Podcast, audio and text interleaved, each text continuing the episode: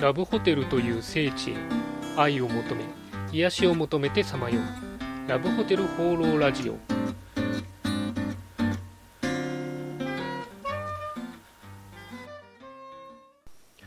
はい、ということで今週も始まりましたラブホテル放浪ラジオ第14回パーソナリティのラブホテルファンブログ管理人です。夏休み明け第1週ということで皆さんいかがお過ごしでしたでしょうか。休み疲れとかは大丈夫でしょうかね。私の方はですねバッチリ、休み疲れでとてもしんどい1週間でした夏休みのですね最後に、週末ちょっと泊まりがけで出かけまして、その時ですね調子に乗って3時くらいまで起きてたんですけども、これがもうびっくりするぐらいですね回復しなかったです。とっても反省しております。あれなんですよね、昔は夜中起きてても次の日一日寝てれば大丈夫なんでもう若いつもりでいたんですけど、全くダメですね。もう3日ぐらい全然疲れが取れなくて、朝とか死ぬんじゃないかぐらいの勢いで、すごく今週辛かったです。そんなわけで、反省しながらお送りする今回のラジオ。はい、今週もよろしくお願いします。今週の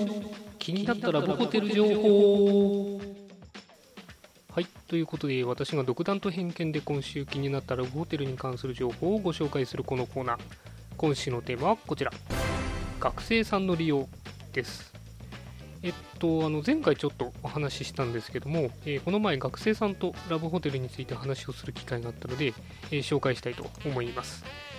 ちなみに最初に断っておくと、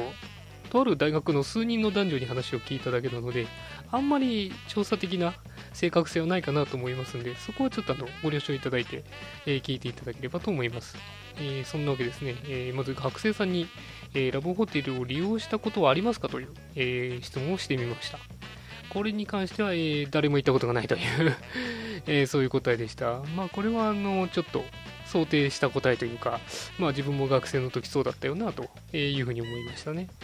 じゃあなんで行かないのという話になったんですけども、一番の理由としては、アパートでいいじゃんと。まあそうですよね、一人暮らしですもんね。学生一人暮らししてたら特に、ホテルなんか行かなくていいじゃんっていうのはまあ当たり前かなというふうに思いますね。それでじゃあお金があれなのっていうと別にそういうわけでもないということで、単純に自ら進んでいく必要がないというから行かないんだということで、そこはちょっと意外でしたね。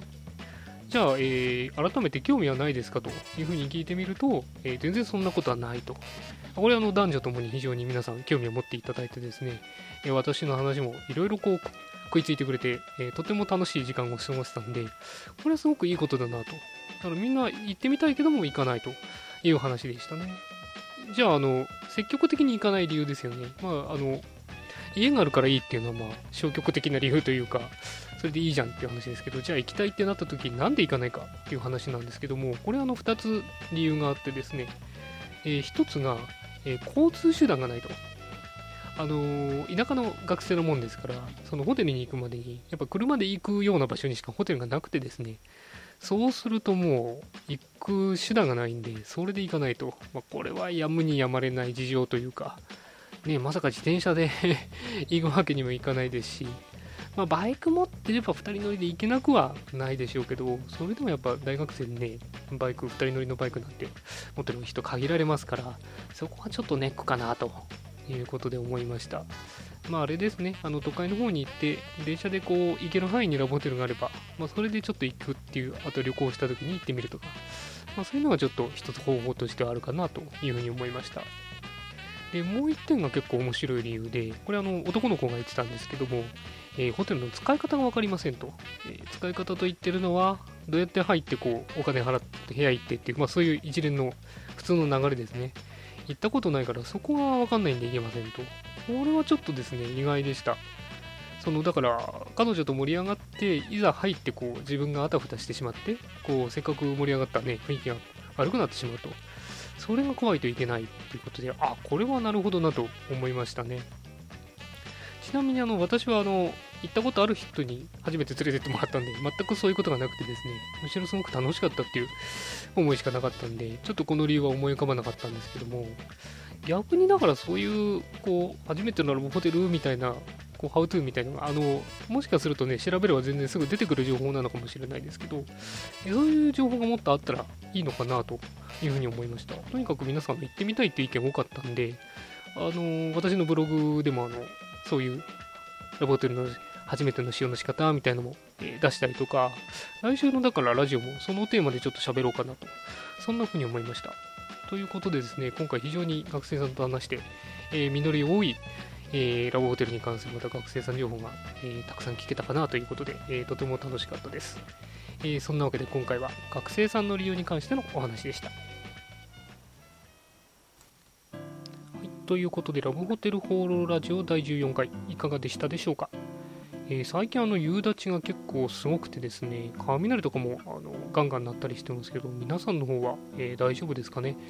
ちょっと前も停電があって職場の方もそれでちょっとバタバタしたりしたんですけど、まああれですよね、その台風とか雷ですごいことになってる時にラブホテルに行くってなんか盛り上がらないですかね。そんなことないですかね。まあそもそもそんな天気悪いのにラブホテルへ行くのかっていうのはあるんですけども、割とありかなと個人的には思っています。まあそんなわけで、この番組ではラブホテルに関する疑問質問、あと、ラジオの感想ですね、いつもでもお待ちしてますんで、コメントフォームですとか、メールの方から投稿していただければと思います。それでは今週も良いラブホテルライフを。管理人でした。